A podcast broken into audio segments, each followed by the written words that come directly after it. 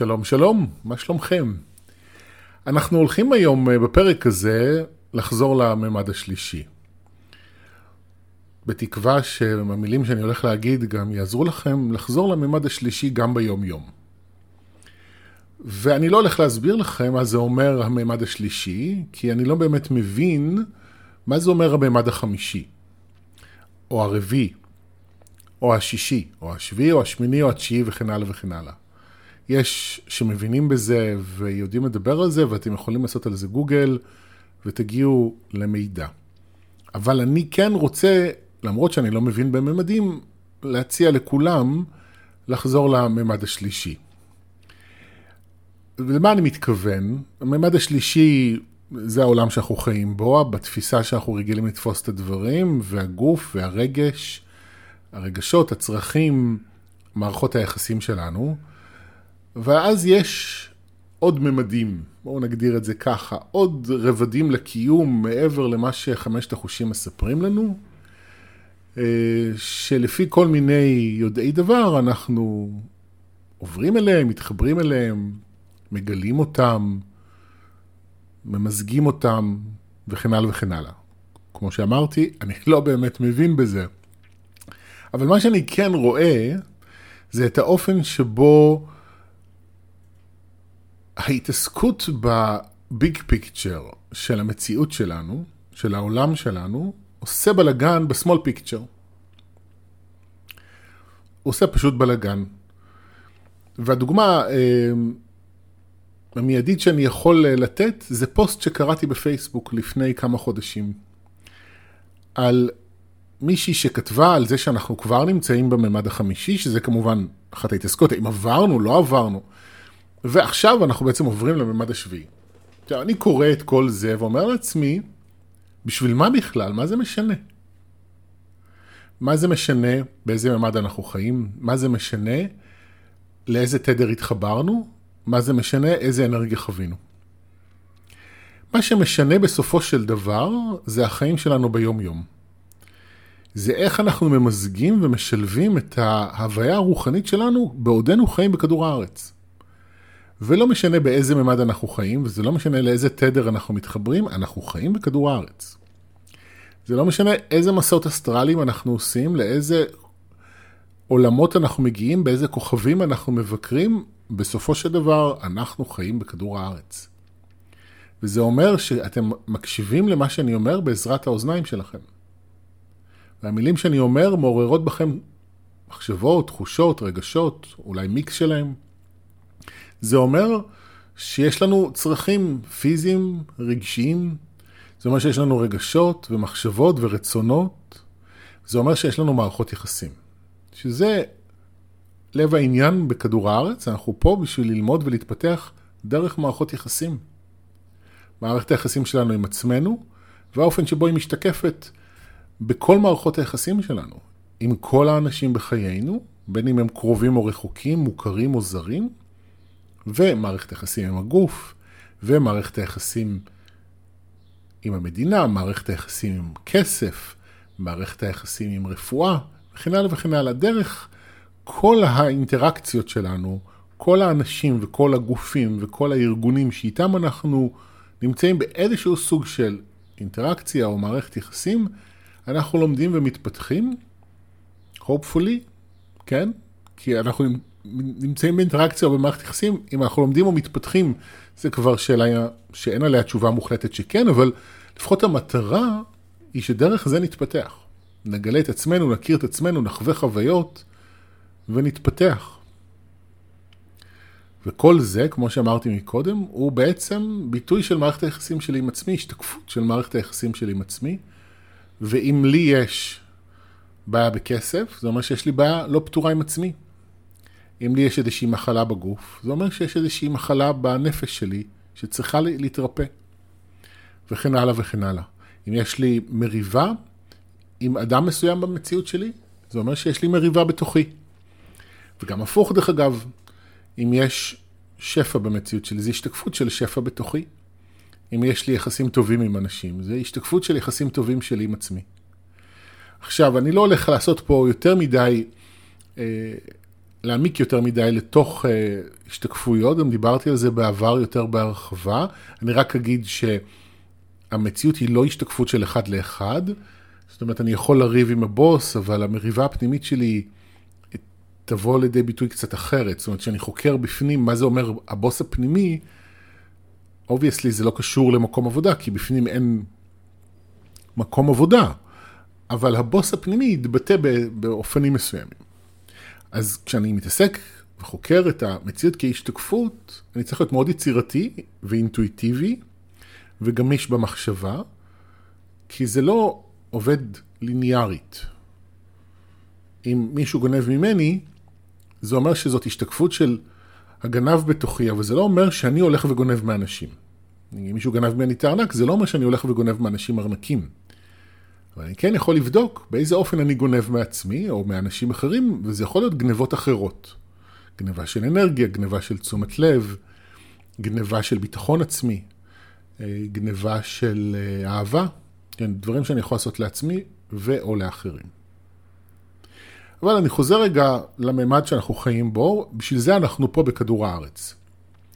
והאופן שבו העולם הזה בנוי, הוא בנוי על מידה מסוימת של שכחה. שככל שאני מבין, היא אינהרנטית, היא מובנית. אנחנו אמורים לחיות בתוך גוף, כל אחד בגוף שלו, יש הפרדה בין אני לאתה, בין אני לאת. ההפרדה הזו היא הכרחית כדי לאפשר את מסע ההתפתחות, וההפרדה מבוססת, או היא תולדה של שכחה. אני חייב לשכוח שהכל אחד, כדי לאפשר לי להתפתח מתוך תודעה דואלית, אינדיבידואלית. כלומר, אני שונה מאחרים, אני נפרד מאחרים, זה מאפשר לי את הקיום האינדיבידואלי שלי, מאפשר לי להתפתח כאינדיבידואל, וזה מחייב אותי לשכוח שהכל אחד.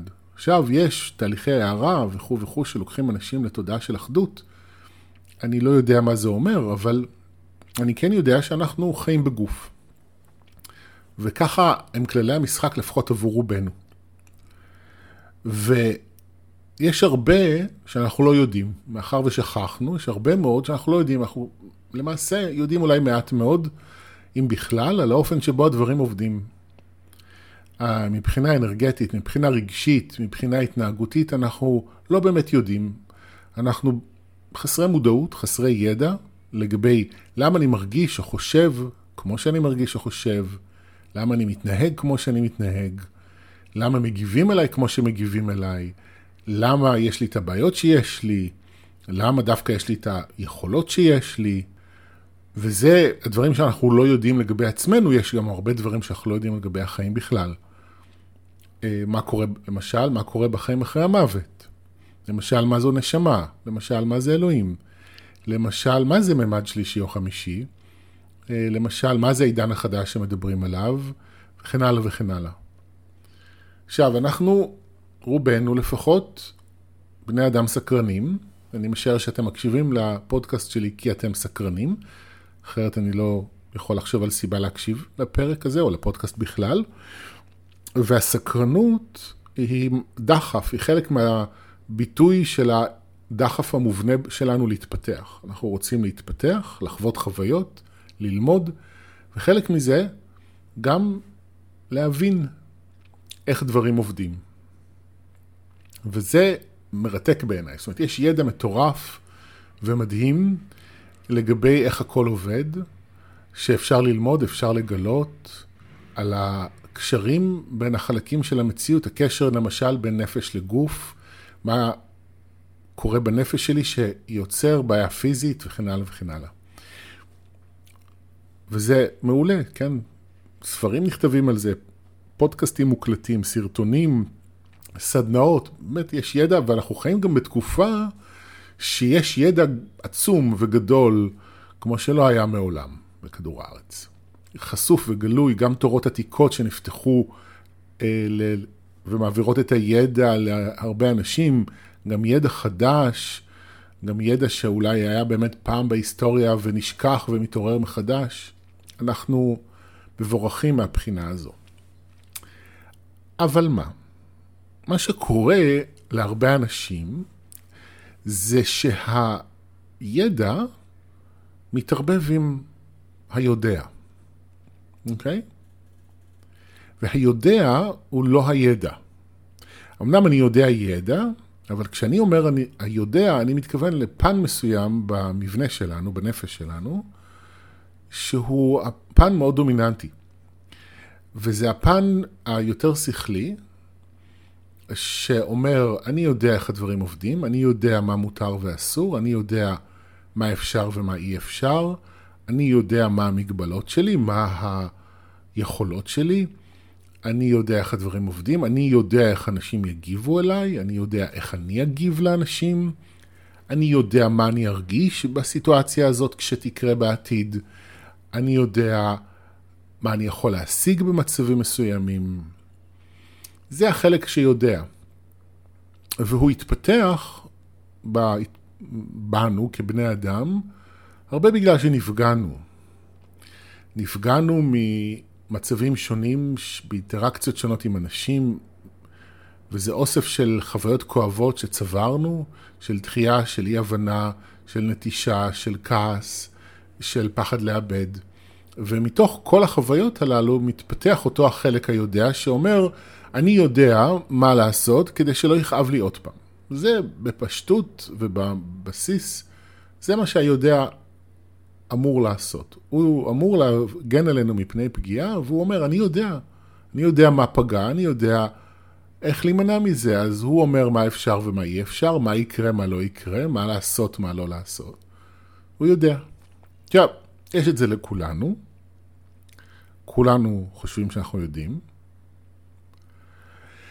ואז אנחנו נכנסים לרוח. מי מאיתנו, כמובן. נכנסים למסע רוחני, מתחילים לקרוא ספרים, ללמוד, סדנאות, קורסים, והידע מתחבר מאוד בקלות עם היודע. אני יודע מה הולך בעולם הבא, אני יודע איזה אנרגיה נמצאת עכשיו, אני יודע איזה, לאיזה תדר אני מחובר, אני יודע מה אנשים מרגישים, אני יודע מה אנשים רוצים, אני יודע מה יקרה לי, אני יודע, אני יודע, אני יודע. וזה על פניו נשמע ומרגיש מאוד אמיתי, החוויות האלה באות עם הרבה, אמ, זאת אומרת, יש להן ביטוי רגשי מאוד חזק, אני חווה דברים, נפתח, נפתח לי ידע, אני מרגיש את זה, יש, וזה מרגיש מאוד אמיתי, ואני בטוח שאני יודע עכשיו משהו שלא ידעתי קודם. ואז אנשים הולכים בעולם עם ביטחון עצמי של אני יודע ויש לי ידע, ונהיה בלאגן. מה זה בלגן? בלגן, בלגן. עכשיו, אנשים לא בהכרח יודעים שהם בבלגן, אבל אני רואה הרבה בלגן אה, בעולם הזה, בייחוד, ב, ואני מדבר על מעגלי הרוח, כן? אני לא מדבר על זה. יש את העולם שהוא לא ברוחניות, ששם אני יודע, הוא בגרסה המוכרת והידועה שלו, אה, אני יודע שזה לא בסדר לפחד, אני יודע שזה לא בסדר לכעוס, אני יודע אה, מה להגיד, מה לא להגיד. וזה עושה בלאגן מאוד ידוע ומוכר של מריבות, ויכוחים ומלחמות ושליטה וכו' וכו'. וברוחניות זה נהיה יותר מתוחכם, כי יש בזה ידע אמיתי. לפחות בחלק מהזמן, זה יש בזה באמת ידע אמיתי. אנשים באמת מחזיקים בידע רב. אבל אנשים נכנסים לאיזה היבריס כזה, שהם חושבים שהם יודעים, אז הם יודעים הכל. כי אם אני מחובר, אני מחובר להכל, ואם אני רואה משהו, אני רואה את הכל. ואם אני מרגיש משהו, זה סימן שזאת האמת. וההיבריס הזה הוא סכנת נפשות. עכשיו, אני אתן אספר לכם שאני הרי מתקשר, אני מתקשר הרבה שנים, והנושא הזה של תקשור מרתק אותי. ראיינתי כעיתונאי הרבה מאוד מתקשרים, קראתי הרבה ספרים על זה, ורציתי מאוד להבין איך להתמודד עם ספקות, רציתי להבין איך זה עובד, יש לי והייתה לי בעיקר בעבר הרבה מאוד סקרנות לגבי העולם הבא ואיך זה בנוי ואיך זה עובד ומה קורה לנו וכו' וכו'. ואני יכול לספר שקראתי אה, ספרים או מאמרים מאוד ברורים ומבהירים, וקראתי כאלה מאוד מעורפלים, והרבה מהידע שקראתי חופף, וגם חלקו סותר, אבל מה שהבנתי במהלך הזמן, שאני לא מבין, ואני לא יודע.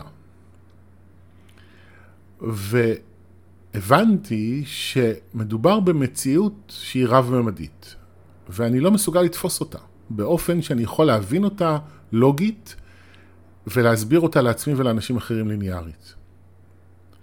וכל הסבר הוא חלקי. כל הבנה שכלית היא חלקית. אבל אני תמיד רואה רק חלק מהתמונה. לפעמים החלק הזה הוא מאוד גדול, וזה יכול לגרום לי לחשוב שאני רואה את כל התמונה. לפעמים החוויה הרגשית שנלווית לחלק הזה שאני רואה, לשדה ראייה שלי, היא מאוד חזקה, ואני בטוח שזה אמיתי, ואולי זה גם נכון. אני לא אומר שהעובדה שאני רואה רק חלק מהתמונה מעידה על כך שאני לא רואה כלום, אבל העובדה שאני רואה רק חלק מהתמונה אומרת, בפשטות, שאני רואה רק חלק מהתמונה.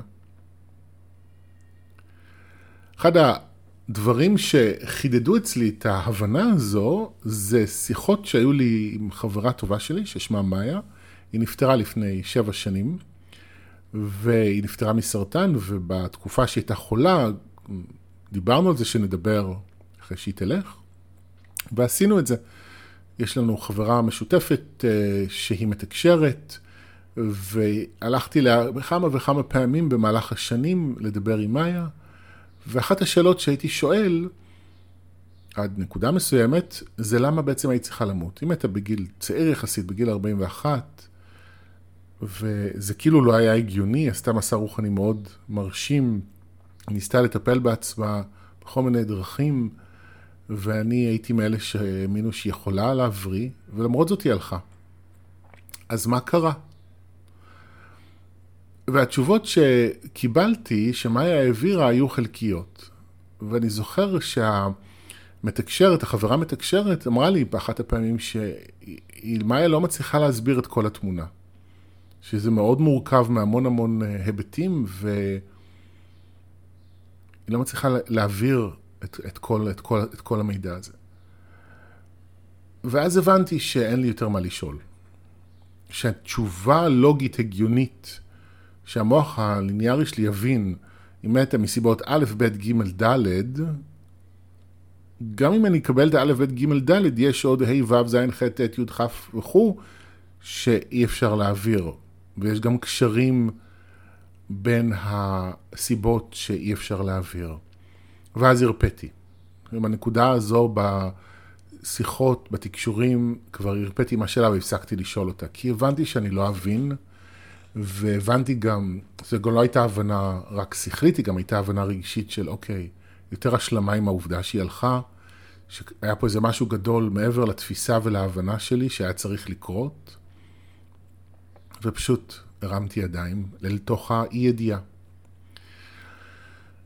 וזו דוגמה בשבילי לכל הסיפור. ואנחנו תמיד רואים רק חלק, אנחנו תמיד יודעים רק חלק. תואר, הקבוצה שאני מתקשר, הם הרבה פעמים מדברים על, משתמשים בביטוי נקודת מבט, אומרים מנקודת המבט שלנו. מי שעוקב אחרי, אחריהם לאורך השנים, בוודאי שמע אותם אומרים כמה פעמים את הביטוי הזה. זה משהו שאני מאוד אוהב, זה, זה תמיד היה, מאז שהתחלתי לתקשר אותם, וזה הדרך שלהם להזכיר לנו שמה שהם מביאים זה נקודת מבט. ונקודת מבט היא בעצם, כשאני מסתכל על דברים מנקודת מבט אחת, אני רואה פן מסוים של המציאות. ותמיד יש עוד פנים למציאות, שאני יכול להסתכל דרכם ולהבין דברים. אחד הדברים שנגיד אני אוהב בקבוצת פייסבוק שאני מנהל, שאנחנו עושים בסופי שבוע את התרגולי תקשור, שאני מעלה שאלה, וכל מיני מתקשרים שרוצים משתתפים בזה, ואז יש נקודות מבט שונות. ויש מידע חופף, אבל יש גם מידע שהוא יותר ייחודי, אה, שכל ישות מביאה את זה מהצד שלה. אני גם אוהב את זה כמטופל. יש לי שלוש מטפלות שאני עובד איתן, ואני בא עם אותם נושאים, ואני מקבל, הרבה פעמים כולם רואים את אותו דבר, כי זה אני, אבל יש גם דגשים שונים וזוויות שונות, ולפעמים מישהי אחת אומרת משהו שאחרת לא אומרת, כי כל אחת רואה את זה מנקודת מבט אחרת. כאלה אנחנו בסופו של דבר, וכך גם החיים. מורכבים מאוד. שזה עושה את זה מרתק ומעניין, ולכן תמיד כדאי ואפשר ללמוד. תמיד, תמיד ללמוד, תמיד לשאול שאלות, לא להסתפק במה שאני חושב שאני יודע, כי גם אם אני יודע משהו, יש המון שאני לא יודע. ובסופו של דבר, כמו שוורדה המורה שלי אומרת, הכי טוב לא לדעת, כי אנחנו לא באמת יודעים. אנחנו לא יודעים כלום, ולהיות במצב תודעה של אני לא יודע, אומר שאני פתוח ללמוד. ואז גם להתפתח ולגדול. היודע לעומת זאת סוגר. כי כשאני יודע, אין מה להגיד יותר. אם אני יודע, אז על מה עוד נשאר לדבר? מה עוד נשאר ללמוד בעצם? עכשיו, מה, מה, מה הבעיה ברוחניות? שאנשים יש להם יכולות ויש להם ידע, יש להם ראייה על חושית וחישה יותר מפותחת, והבנה בדברים יותר מעמיקה, והם מדברים מהמקום הזה. עכשיו, כשאדם עושה את זה עם עצמו, אז מקסימום את הבלגן הוא עושה לעצמו. אבל אותי יותר מזעזע כשאני שומע על כל מיני מורים ומנחי סדנאות ומתקשרים שחושבים שהם יודעים, ומדברים מתוך, אני לא אגיד אי ידיעה, אלא מתערבבים בזה כל מיני מקומות רגשיים לא פתורים שלהם, שהם לא מזהים, הם לא אומרים, וואי, זה עושה לי בלאגן הנושא הזה שאנחנו מדברים עליו. לא, הם יגידו מה הם יודעים. והם לא יגידו שזה גם עושה להם בלאגן, ואז ה...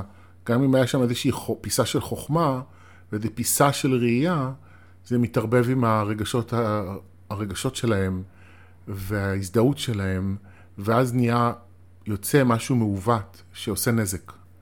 ואני שומע על המון המון מקרים כאלה לאורך השנים. אני ברוחניות כבר קרוב ל-30 שנה, ואני כל הזמן שומע, ובחודשים האחרונים.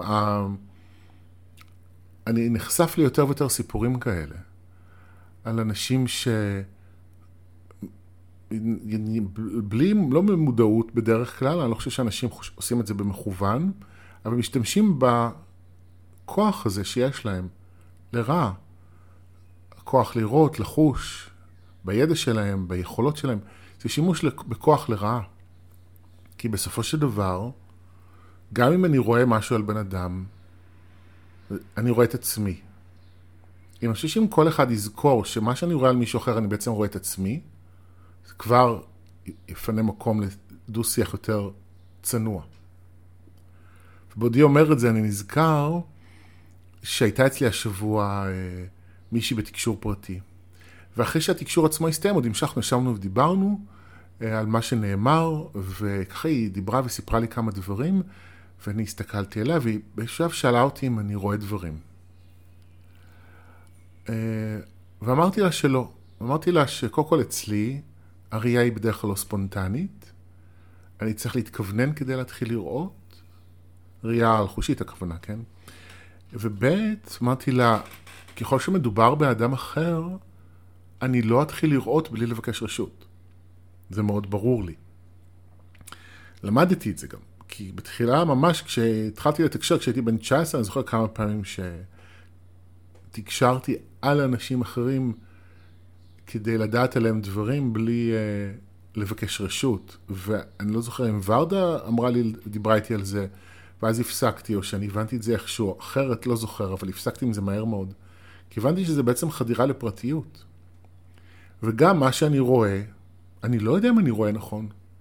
אני גם לא יודע אם התקשור שלי במאה אחוז מהזמן מדויק, או אם אני בכלל מדויק, בין אם אני מתקשר, או רואה, או מרגיש, או מבין. אני תמיד משאיר פתח לאפשרות שאני לא רק לא רואה את כל התמונה, שאולי אני אפילו טועה במה שאני אומר. שאולי מה שאני רואה הוא, נכ... הוא כן, לפעמים אני רואה את זה בשיחות שלי עם אנשים, שאני אומר משהו שנראה לי שהוא קשור למה שהבן אדם עובר, וזה מסתבר שזה לא זה, אבל העובדה שאמרתי את זה פתחה פתח לשיחה, כאילו, שינתה את השיחה, את הכיוון של השיחה, לכיוון יותר מדויק. אז כאילו אמרתי משהו לא נכון, אבל בעצם עזרתי לדייק את השיחה ולהגיע יותר לפואנטה שבה אנחנו מתמקדים. אז הרבה פעמים גם טעויות הן לא באמת טעויות, הן אמורות לקחת אותי בנתיב אחר. אנחנו לא באמת יודעים איך הדברים צריכים להיות, ואתם יודעים, גם לפעמים אני מכיר את זה כמתקשר, זה אחד הדברים שאני מתמודד איתם במהלך השנים, עם הציפייה הזו שאם אני מתקשר, אז תואר, שהם הישויות שאני מתקשר, יוכלו להציל אותי, לחסוך לי שיעורים, ולהגיד לי, ואם אומרים לי שהכל בסדר, אז הכל בסדר. אה, ולא תמיד זה ככה. לפעמים, כמו שאני אוהב להגיד, אם יש בור שאני צריך ליפול אליו, ואני יכול ליפול אליו ולצאת ממנו, הם יכוונו אותי לשם. אני לכם, אספר לכם סיפור שלפני הרבה שנים חזרתי מנסיעה לחו"ל, והבאתי אה, לבן זוג שלי הרבה טבק שקניתי בדיוטי פרי, ועוד הבאתי חבילות של סיגרים מהמדינה שאליה נסעתי כדי למכור אותם בארץ. עברתי במכס עם הרבה מאוד טבק, הרבה מעבר למקסימום האפשרי, המותר, כי מבחינת, מבחינת חוק, ושאלתי תואר לפני זה, כי נורא פחדתי שיתפסו אותי, ואמרו לי, אנחנו לא רואים בעיה. טוב, הגעתי למכס, זה היה אחרי מסע של בערך 35 שעות בדרכים כדי להגיע ארצה. הייתי גמור מעייפות בכל מובן אפשרי. עוצרים אותי במכס לביקורת. פעם היחידה שעשו לי את זה עד היום. והשקית מהדיוטי פרי עם הטבק הם לא בדקו, היא נשארה על העגלה, הם הכניסו אותה מזוודה לשיקוף. במזוודה ראו את החבילות טבק, אה, חבילות אה, סיגרים, יש שם שלוש חבילות, אבל הם נתנו לי לעבור, ולא שילמתי אה, אה, מכס על כל זה. סטור צדקו, הם לא רואים בעיה, אבל זה לא אומר שלא הייתי צריך לעבור את ההתמודדות הזאת. המזל שלי שהייתי כל כך עייף, שלא היה לי כוח לפחד. זה פשוט אמרתי לעצמי באותו רגע, יאללה, עליך כסף, ופשוט נשארתי רגוע. ממוטט, אבל רגוע. בקיצור, אנחנו לא באמת יודעים מה אנחנו צריכים לעבור, אנחנו לא באמת יודעים איך הדברים עובדים.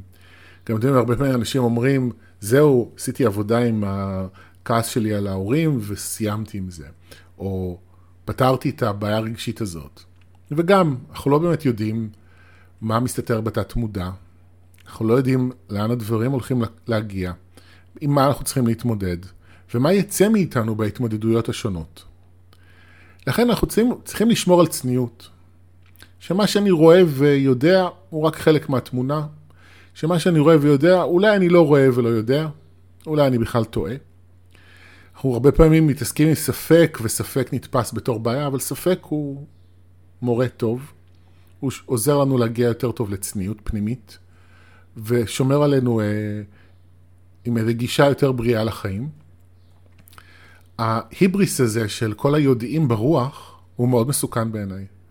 ואתם יודעים מה, זה לא משנה, ממד חמישי, ממד שביעי. תכלס, בואו נהיה בני אדם, בואו נרגיש טוב עם עצמנו, נרגיש טוב עם האנשים בחיים שלנו, שהמערכות יחסים שלנו יהיו טובות, שהמצב הכספי שלנו, שה...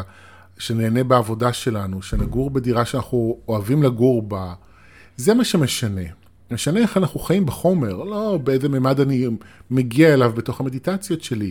אם אני מגיע לכל מיני ממדים, אבל כשאני חוזר לכדור הארץ, אני לא מדבר עם ההורים, ויש לי בעיות כספיות שאני לא יוצא מהם, או כאבים בגוף שלא עוזבים, אז בואו, יש פה בעיה. עכשיו, אני לא אומר שזה מוחלט, גם אני מתקשר ומטייל בכל מיני עולמות, ו... ויש לי בעיות, אבל הרבה פעמים אני רואה שאנשים עושים הפרדה, הם מתעלמים מהבעיות בממד השלישי, עולים למעלה וחושבים שזה יפתור את הבעיות, וזה לא, צריך לרדת למטה. אתם יודעים, חשבתי לקרוא לפרק הזה, נמוך הוא הגבוה החדש. צריך לרדת למטה, לעולם החומר, לרגשות, לצרכים, לגוף, ולעשות עבודה כדי לרפא את עצמנו, כדי לחיות טוב. אה, וזה לעשות סינרגיה בעצם בין הרוח לחומר, ולא לעשות הפרדה. שאני הרבה פעמים רואה שההפרדה הזו בתוכה, וממנה אנשים נופלים, ומפילים אנשים גם, ועושים נזק לעצמם ולאחרים. כי אם אין לי בסיס רגשי וביום יום יציב, גם היכולת שלי לעוף היא מוגבלת. קודם, כמו שאמר אושו, סליחה שאני מצטט דווקא אותו, אבל אושו אמר את זה בצדק, קודם הפסיכול... הפסיכולוגיה, אחר כך המדיטציה. זהו, אלה המילים שלי להפעם. אני מקווה שזה עזר לכם. תודה רבה. ביי ביי.